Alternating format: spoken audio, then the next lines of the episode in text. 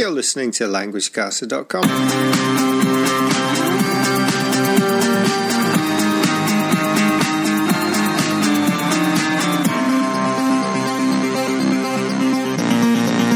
Hello there and welcome to this Learn English Through Football podcast. My name's Damon, one of the Languagecaster team, the other being Damien.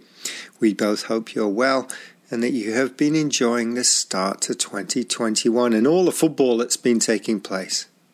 In England, the FA Cup third round has just been played, while in Japan, where I am based, they've just had the All Japan High School Tournament, which are always big matches here.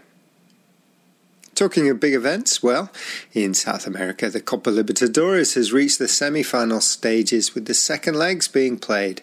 Uh, when this podcast goes out, will it be River Plate or Palmeiras from the first semi final, and which of Boca Juniors or Santos will progress? LanguageCaster.com Yes, you are listening to LanguageCaster.com, and that was in Cantonese. Okay, on today's show, I'll be talking about the phrase not at the races, which is a phrase from the world of horse racing. So, the races in this phrase originally means horse races. So, the day's races at a horse racing event. Some famous races in England would be the Cheltenham races, Ascot races, and so on. To not be at the races means to perform badly, to have no chance. Sometimes a horse in a race just does not want to run. The horse may have even been fancied, which means one of the favourites, but just does not perform.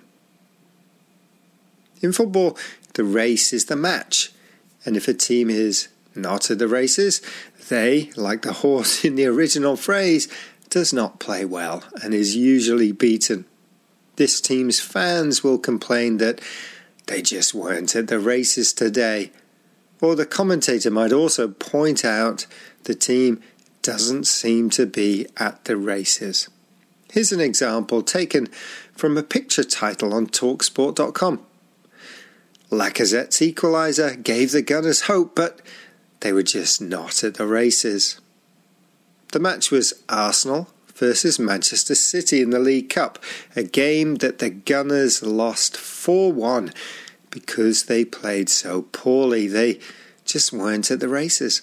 My name is Hortensia and I'm from Zaragoza and I'm a Real Zaragoza supporter and you're listening to languagecaster.com.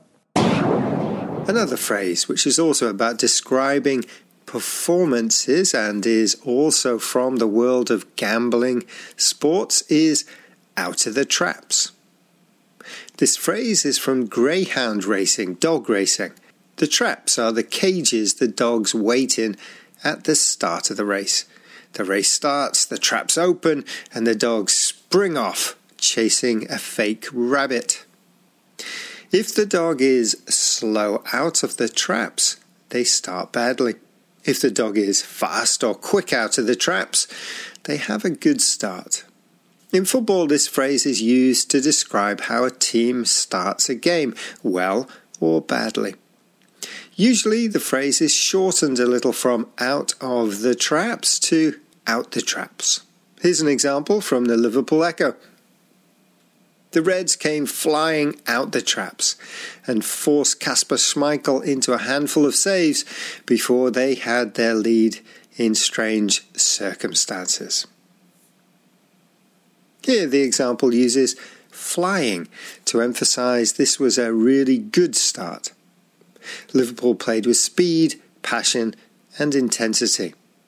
We should note that if a team is slow out of the traps, it doesn't mean that they lose the game or that they play badly all match.